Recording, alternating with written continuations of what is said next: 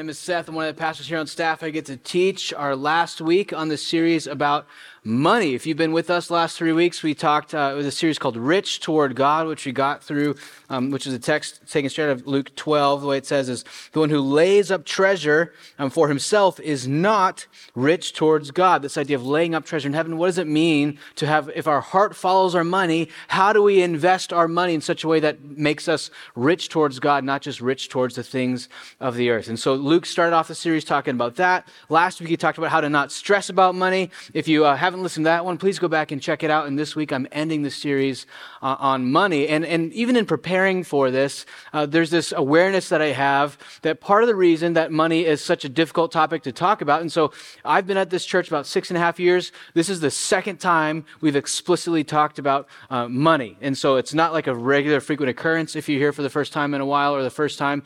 Uh, it's not like a weekly thing. It's like everyone, money, open up your wallets. It's just, it, it comes up, but there is like this trepidation about it. Like I, I have this reputation uh, amongst my friends as being uh, what they call socially aggressive. You know, it's like, nice to meet you. Tell me about your relationship with your father. And they're like, oh gosh, you know, and I just go, I'm not, I'm not good at small talk, so I just skip right past it and say like, what makes you go? What's your biggest fears? You know, and so, so we go straight down to it. And what'll happen a lot of times is that people will find out I'm a pastor and actually like after initially building some trust, they'll start telling me about some like dark, difficult things that's happened to them, to other people. It gets really intense. They'll be telling me about um, the the things they did in college they're ashamed of. They'll talk about their internet history last week and how they wish it was different. They'll talk about um, the strained connection they have with their wife, and they'll ask them about their money, and they'll say, Whoa, that's private.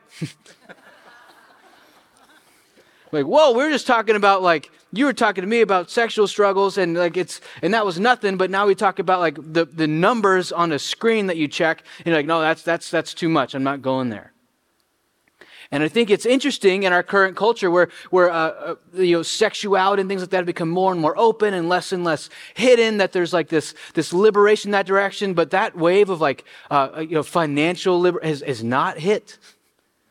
People are still deeply private, deeply ashamed. And if you do a quick Google search and you check out, like on TikTok, financial advice or what to do with money on, on YouTube shorts, you check it out, there are two really consistent messages you're going to get. Message number one is you should feel bad about what you have. Message number two is you should feel bad about what you don't have. And so the consistent message is feel bad. If you have a lot, feel bad about it because it's probably not fair. If you don't have a lot, feel bad because you're probably a huge loser and that's why you don't have much. Those things don't fit together. They don't really work. They don't produce a cohesive worldview. They don't, pro- and so, but the message is shame. How you are is not how you should be. Feel bad, different. You know, if you like, if you don't have a lot, so one community wants to tell you that's because you're better than other people. Other people are consumers and capitalists and blah, blah, blah, blah. You don't have a lot. The same community will tell that exact same people, take responsibility, do something with your life, you're a loser. And then you, and so the, the messaging back and forth is incongruent and it's difficult. And so when we come to like try to have a conversation about money, I'm aware that in the room there's already mostly just this shame message of whatever position you hold, however much you have or don't have, you should probably be feeling bad about it. So that's why we don't talk about money.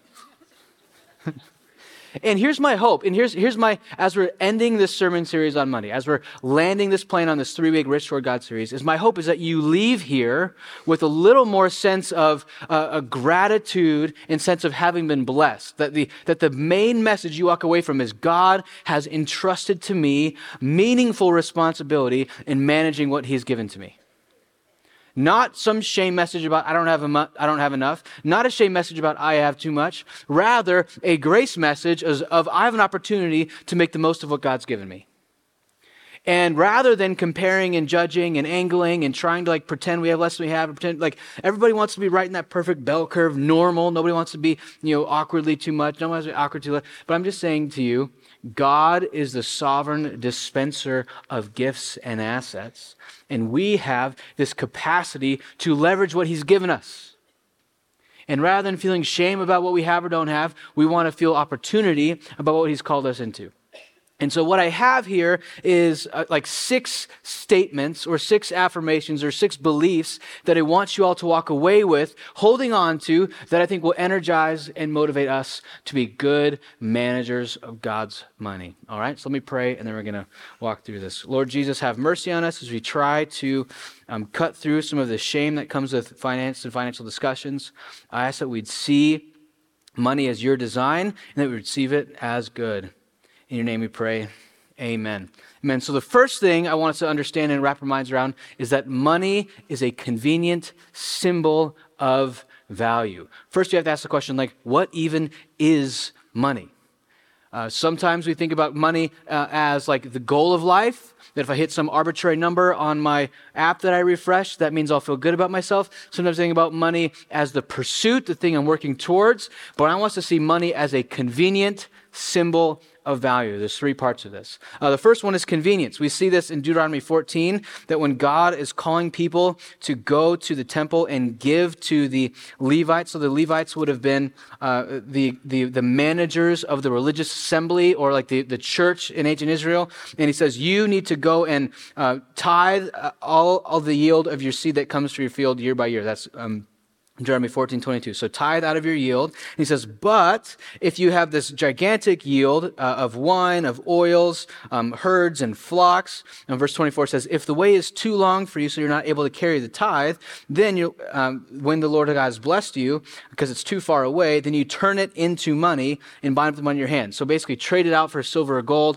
and allow it, make it a more convenient transaction. So rather than being bound up in like, well, I have 10 cattle, I got to get rid of one of them to tithe, saying like, just sell that cattle, make it the trip easier. So money is designed to be this convenient exchange of goods and services. Um, not only that, but it's a symbol of value. Now, value is how much you want something, how much something matters to you. Like what something is valuable to you may be worth less to someone else. If that's the case, then they can buy it and you don't need to buy it. But also, in our sinful, broken world, value is assigned based on our sinfulness and brokenness. There's all types of goods and services in the world that should have no demand but they instead have incredibly high demand. Likewise, there's all these goods and services that should have higher demand, but there's virtually no demand. That's part of the reason why there's all this pay discrepancy and things like that, and the supply demand is tainted by human sin. But I want us to understand is that money symbolizes value.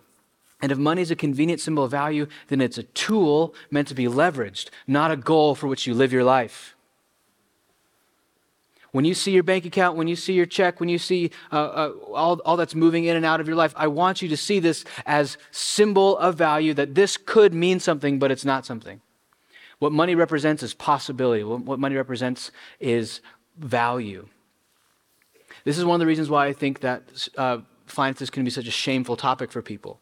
Is if your salary is twenty thousand and their salary is forty thousand, it then for feels like that person is twice as valuable as me. But that's not the case. That's not how God assigns value. That's how a market based on people's good mix of good and bad evaluations of things has assigned value. So rather than seeing your value, your personal value, as being bound up in how much money you make or have or don't have, I want you to see your money as a symbol of possibility that could be made into something that's real. See, money is not real, it's just a symbol. It's meant to give you access to things. Money can become something, but in itself, it's not something. I think we'd have a much healthier relationship to money if we understood that it was just a convenient symbol of value. It's like gas in the tank. It's not the destination, it's not even the journey. It's just possible journey towards a possible destination.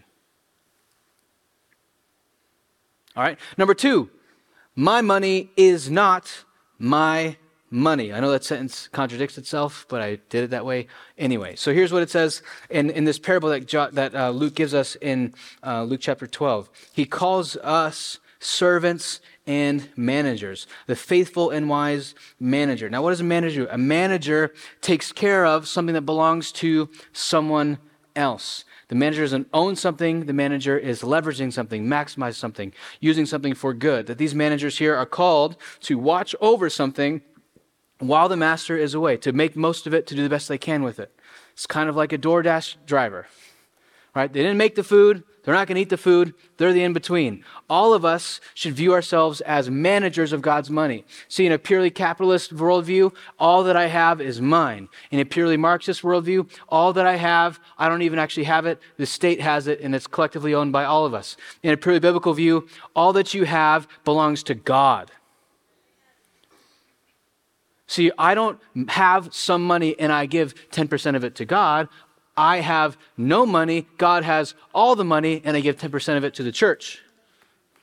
It reminds me of when I was a kid, you know, eight or nine years old, fighting over something with my brother. It's mine, it's mine, it's mine, it's mine. My dad would come up and say, None of you have anything. I own everything in this house. You're not 18. You have no legal ownership of anything.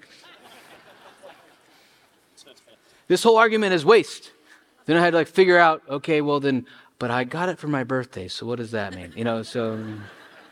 Did you get it for my birthday? You know, and you're trying to split hairs with dad. But the whole point was like, look, I hope all of us realize none of us own anything. We have stuff that belongs to God that He's entrusted to us to leverage and maximize and steward and use and invest and get returns on and, and buy good environments and spaces and, and invest in relationship. And so nothing is yours. This is, this is an incredibly difficult thing for Americans in particular to stomach. That you've been entrusted with something, but you don't own it. Like I think some of us need the spiritual discipline, the spiritual practice of opening up our bank accounts on the phone and saying, I'm checking God's bank statement today. One of his seven billion something bank statements, or, you know that God's entrusted different things to the seven something billion people on this earth, and you are managing one seven billionth of God's assets. Sometimes that can make you feel like nothing. Sometimes that can make you feel like, but it's God's assets, right? My wife and I are watching this show called, um, I think is about lawyers. They wear, it's suits. They wear suits, yeah. And they're trying to land these big clients, right? Got to land the clients. And like if you get a big client to believe in you and trust you, then you have this like opportunity. And if like if that client trusts you, then that means something. But if this like loser client trusts you, that doesn't mean anything, you know? And like when God has entrusted things to you, that is dignifying. My money is not my money. If I can say that and believe that, then that will simultaneously open my hand to things and help me take it seriously that I'm serving God with this. Uh, this kind of leads to like when it comes to like working for someone. I had this high school basketball coach. This leads to my next point, which our money must be uh, rightly managed now. This is part of the point of this parable, not like there are other things in your life that you can figure out later. Part of the thrust of this parable is figure like get it buttoned up now. This is priority. Uh, take financial peace university. Take like get your trusts and will stuff in order. Get your affairs buttoned up. Uh, tight, like manage God's money well now, not later. The whole the whole thrust of this is um, they're going look. The master is gone. These servants are working on stuff, and there's this one manager who's like, ah, He's going to be back in a long time. Don't worry about it. My master's delayed in coming. He begins to eat, and he gets to beat the other servants, eat and drink and get drunk. He's wasting time. He's not leveraging stuff. He's mismanaging stuff. The servant comes back and does when he doesn't expect him, he does not know, and will cut him into pieces. Now, in the original Greek, that means you don't want it to happen to you. It's bad case that wasn't clear. Uh, it's probably a metaphor, but you roll that dice. I don't know. right now, uh, we need to get our. I'm, I'm, preaching to myself here. You know, I have. I don't have my affairs in order. I'm preparing for this, thinking I need to do this now. I'm like uh, part of the, this, there's a little bit of like, come on, let's, what are we waiting for? You know, you've been saying you'll do it next time for a couple months now. You've been saying next month you'll get in order. You've been saying next year I'll get that trust finished. You've been saying next year I'll get my living will done. He's going like, you've been saying that. Guess what? You don't know when he's coming back. You better right now get it done. You don't know when you'll get struck by lightning, drop dead. You know when the Lord is going to come back and call you to account. Right now we want to get this buttoned up. Now, part of the reason we don't take that exhortation seriously is we often fall out of respect for God. Uh, so I uh, played two sports, one pretty well, one pretty poorly. I was pretty good at volleyball. And then on basketball, I like squeaked off the bench when we were doing, uh, when we were in the lead. I led the team in two categories in basketball free throw percentage and flagrant fouls because I got frustrated. I got, I was frustrated. It's a frustrating experience for me. But really, the coach put me on the team because I could shoot threes really well. Uh, he was like, don't try to dribble, don't try to pass, don't try, if you catch it and you're open, shoot it, don't do anything else. You know, so was, that was kind of the, I was too slow, and I they, sometimes they put me on the other team's best player just to foul him really hard to see if it like cracked him, you know. So, but towards the end of the season, I start I stopped respecting my coach. You know why? Because he was not respectable. That's why. And that, no, it was also because I was 17, and that's kind of how it went. But I, I stopped. I kind of started messing around at practice. I stopped like giving it my all. I was barely getting off the bench. What difference does it make? I don't really care about this. And I remember the last game of the year. If we won, we're going to the playoffs. Coach comes up to me and goes, "We're down by three. There's 12 seconds left. Trout, are you ready to make it three? And I was like, "I've been checked out for months. No, I'm not." so he didn't put me in. Put someone else in. Missed a shot. and go to the playoffs. And I was happy about it because I went and played volleyball. So uh, I was not ready. I had mentally checked out. I stopped believing that I might be called on to do the thing that I was put on the team to do. I started caring more about how thick the cushions were on the on the bench than about how the game was going. Like, man, ah, we're playing Tempe High. Their chairs suck. You know, I'm, I'm, can't we, can't we go play like some Scottsdale school where like the chairs are nice? You know, because all this.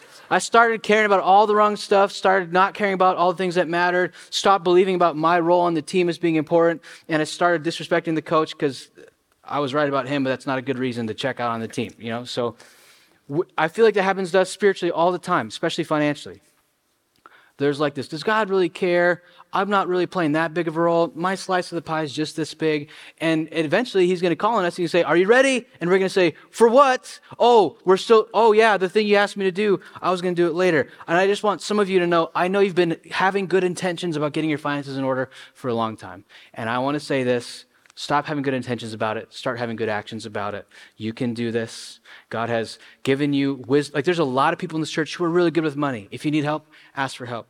We have classes available, opportunities to get engaged. If you're just totally like, if you've so internalized the messages about I should feel bad or on the other side of things, I should feel bad that you're too scared to ask for help, I'm going to say repent of being controlled by the world's message and instead receive God's message that He's entrusted something to you and the wisdom of the community is enough to get you on the straight and narrow financially. Ask for help, take a class, do what you need to do. Right now, uh, start managing God's money well. Um, the next one we got here is uh, the more money God has entrusted to me, the more of a return He expects. We see this in verse 48. Everyone to whom much was given, of him much will be required. And from him to whom they entrusted much, they will demand the more. One of the biggest issues we can have in living in, in a culture moment like this is we think that we're doing great financially, and we decide that based on comparing ourselves to other people. But here's the reality is you don't know the cards that everybody else got dealt. They don't know the cards you got dealt. You don't know what inheritance they received. You don't know what inheritance they didn't receive. You don't know um, what like their internal gifting is. You don't know what their external gifting is. You don't know what their bank account is. You don't know how they're leveraged. You don't know how they're not leveraged. You don't know what they're like. You cannot define financial success on the basis of comparing yourself to somebody else. Because God is going to define financial success on the basis to what He's given to you. This is a little bit foreboding. That the person who's given, like I think about like in my, like in my family history, part of the reason I don't like talking about money is like, so like my grandpa moved here from, my great grandpa moved here from Texas uh, to Arizona because they were hungry. They were dirt farmers, which means you're bad at it. And they moved to Arizona because they were hungry. And my grandma moved here from Ohio because they're coal miners. Right? There's a couple years that my great grandpa made less than $400 in a year in like the 50s. And so then I look at, and look at where they start, look where they end, look at how it goes, look how they finish, look at what they're and like here's the other thing is they're big time poker players and their whole message was you play the cards you're dealt. That's a more Arizona way of saying, to whom much is given, much is required. you play the cards you're dealt. And I think some of us are probably feeling really great about how we're doing financially because we're comparing ourselves to the bell curve. And I want you to say, don't decide if you're doing well or not on the basis of comparison. Decide whether you're doing well or not on the basis of, am I doing the most that I can with what God has given me? All right, next one. As I align my heart with God's heart, I will adjust how I invest my money. Now, when I say investing money, I don't just mean uh, financial return investment. I mean, whenever I'm spending money, I'm investing in something. When I go to the grocery store and I buy groceries, I'm investing in my family's physical well being. When I uh, go out to, to, take my wife on a date, I'm investing in our marriage. When I, uh, you know, uh, paint a wall in my house, I'm investing in an environment that hopefully will create meaningful connection. Like I, I don't want us to think about spending money as much as I want us to think in every category that we're, we're buying something with everything we ever do. And am I getting what I actually want with my money? Am I getting the investment, the return on investment that I'm actually looking for? And here's part of what um, it says here is that um, there's two types of people here. He says, the servant who knew his master's will, but did not get ready, got a more severe beating. But the one who did not know, and he still deserved beating, but he got a light beating. That's kind of like making an omelet. This is like an omelet recipe, light beating, severe beating. You know what I mean? So there's, there is this graded scale of how severe you're judged based on what you know about God. And all of us, I hope, the rest of our lives on earth grow in affection and knowledge for God, which means that our use of money will be required by God to be more and more in alignment with God's heart and will. So when you first become a Christian, you know about this much about God's heart and will. But after you become a Christian, you know a little bit more. And then the rest of your life, you know more and more about God's will for our life, his heart for our life, his desire for us as people. And so if you're basically investing your money the same way at 27 as you are at 97, that's another way of signaling to me that you've grown nothing theologically or relationally with regards to God. So also, rather than judging your past self for how you used money, you should go like, well, based on what I know now, here's what I need to do with this. As you're growing in God's heart, it should alter how we change our money. If the heart follows our money, it's also the case that our money follows our heart. The easiest thing to do when you're confronted with a misuse of money is we want to uh, work through that. And so here's what I have I prepared a list of just a bit of a flyover about God's heart for you for money. And I hope this kind of jostles some stuff. And so we'll get there. So the first thing, um, is love. I hope you're not super surprised by that. He says, And he answered, You shall love the Lord your God with all your heart, soul, mind, and strength, and love your neighbor as yourself. That our money is investing somehow in people, spaces, places, connections, relationships. That when you when you're paying rent or buying a house, you're creating a space for love to take place. We're not just buying a house because that's what suburbanites do. We're investing in people, environments where love might happen. Next one is justice.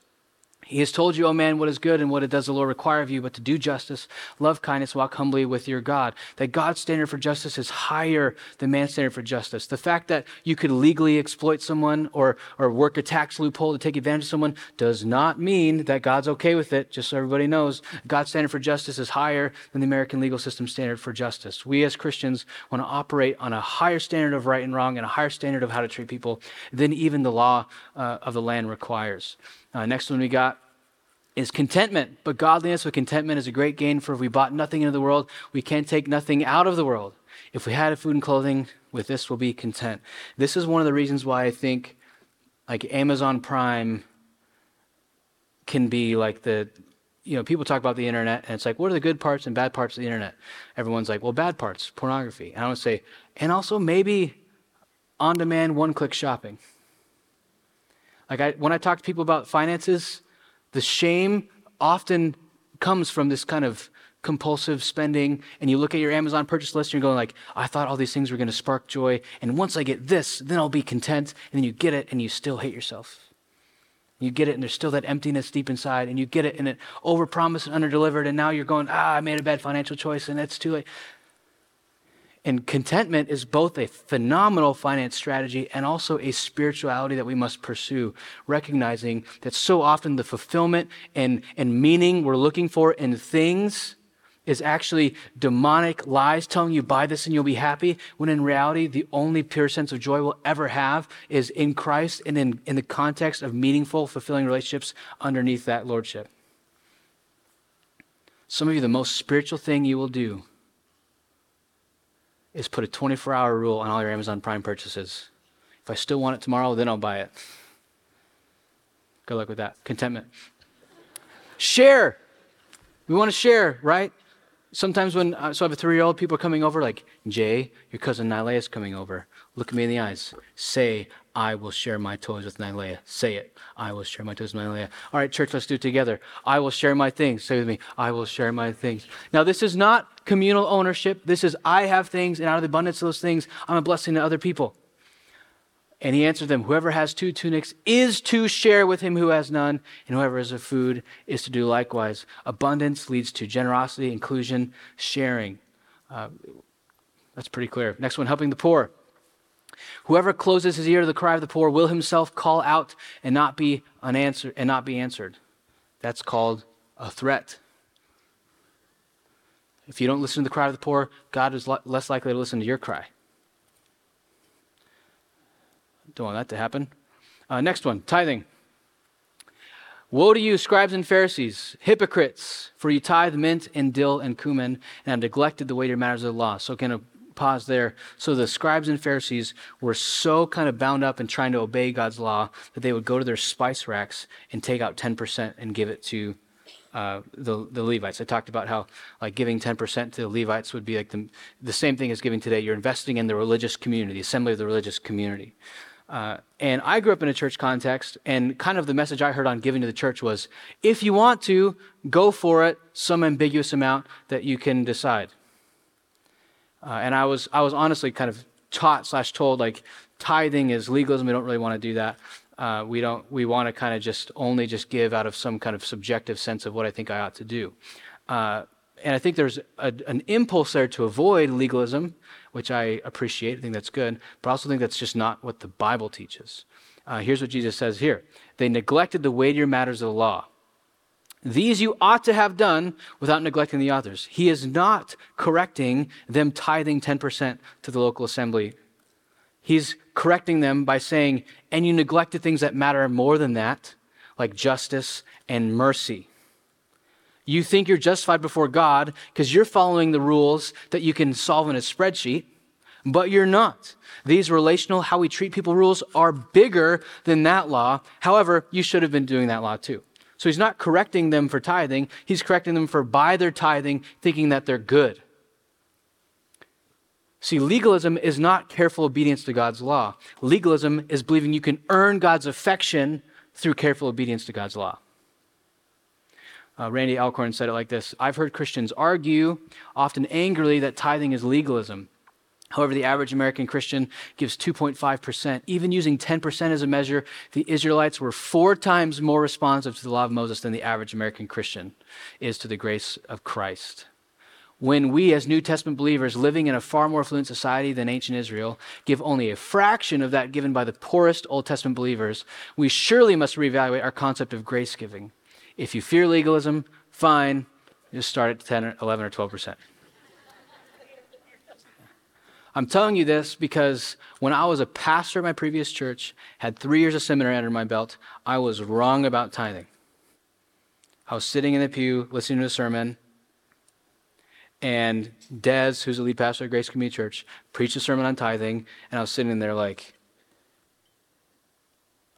whoops, I remember to go home and confess to my wife, I know you said, I know I told you to trust me with finances. And I know I told you that tithing wasn't a big deal. And I'm telling you now, I was wrong. And we adjusted our automatic giving that day. It's not pleasant finding out you're wrong. And you need to change your perspective and change your behavior. But that's the gift of repentance. I'm telling you this as someone who's wrong about tithing and had to change my perspective seven or eight years ago. And I just hope you know that as a Bible teacher, my goal is not to make anybody feel bad, but I want to give you the opportunity to know what God says so you can follow it. Uh, I, I hope that some of you, I don't even, I, I don't know what anybody gives. I don't keep track of that. Uh, I like it. It's, I just like not knowing that. Uh, we don't harass people to show me your pay stub, make sure that's 10%. I do think this is like a between the you and the Lord situation thing. But I'm just telling you that I had to go and have a confess to my wife I was doing it wrong and then change my pattern after hearing teaching on nope, we ought to be giving 10%. So I hope some of you go home and you can tomorrow be a little more faithful by making an easy choice today to update that stuff. and here's the last point I want to make is when I oh, I got ahead of myself, sorry. Save wisely, also important. You go back to that. I was wrong. You're right. Slide person. You go to save wisely. Precious treasure and oil are in a wise man's dwelling, but a foolish man devours it. Elsewhere in Proverbs, it tells us to look at the ants, how they store up food for winter. Sometimes people think if I save money, does that mean I don't trust God? I say, no, saving money feel, sounds like you're obeying the Proverbs, which says it's good for you to have margin in case things go wrong. How much are exactly those things is different person to person. But the exhortation in Proverbs is that a foolish person lives kind of hand to mouth, paycheck to paycheck, constantly living at our means. The exhortation is to live below your means so that when trouble hits, you have margin. Next one is giving cheerfully. We want to give from a cheerful heart, excited to do so, believing we're investing in what God is doing. Each one must give as he has decided in his heart, not reluctantly or under compulsion, for God loves a cheerful giver. You know, if I take my wife on a date and I'm all fussy when the bill comes, it's called ruining the evening. like, oh no, I'm I'm investing in us. That's what I'm doing. We don't want to be tight fisted or, or greedy or stingy. We want to, like when we're, when we're giving to other people, when we're giving to the church, when we're giving to the poor, when we're, when we're giving to causes, when we're, when we're investing and creating space. Like I have a, I have a pretty good friend who uh, he's, he goes here and he's a great finance advisor. And he was saying, like, he called me and I think he, way he started the conversation was, I'm about to make a really bad financial decision. And I was like, okay, so you're calling me to talk you out of it or you're just preemptively confessing? You know, what's the deal? So I'm going to put a pool in my backyard. I got young kids. They're really rowdy. I think it'd be great. They'd have a lot of fun, get the energy out, create this great environment for, sp- for their space. You know, I want to do it not like, I don't want to be like just like so bent up and return on investment financially that I, I want to do that. And I just want, and here's when I talk about giving or investing, like we're getting a lot of different types of returns on our money like space creating for family and hospitality is a bad financial investment if the only returns you're considering are financial. But if you're also considering relational, spiritual, emotional, discipleship, connecting, that could be an excellent return investment in those other areas. And so, cheerfully letting go of money that's getting us what God has called us to pursue is a great and good spiritual discipline. One of the things it says in the book of Ecclesiastes is this I perceive that there's nothing better than to be joyful and to do good as long as you live, that everyone should eat and drink and take pleasure in all the work. This is God's gift to man. In the midst of all this talk about giving and, and investing and connecting, enjoyment of creation is a basic recognition of the fact that God is gracious and He gave us all these things to enjoy. Last point, we're going to end here. The more deeply I believe the gospel of grace, then my entitlement will go down, my gratitude will go up. Paul asks this question with a really obvious rhetorical answer in 1 Corinthians 4 7. He says, What do you have you did not receive?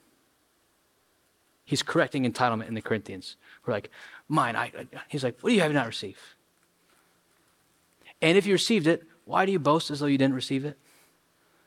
Trying to just cut at the knees of like, look, God is the benefactor here. God is the generous one here. God is the one dispersing resources. God is the one investing in you so that you can invest what you've been given. An air of entitlement, of boasting, has no place when you believe in a gracious God. Not even the fact that Jesus died you and gave his life for you, but the fact that Jesus was gracious before he even saved you from hell. He also saved you from boredom. He gave you a world to enjoy and inhabit.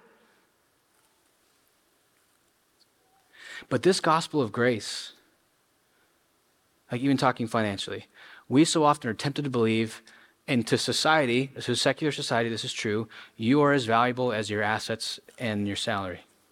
That's your value to the world. But I just want to tell you that's not your value.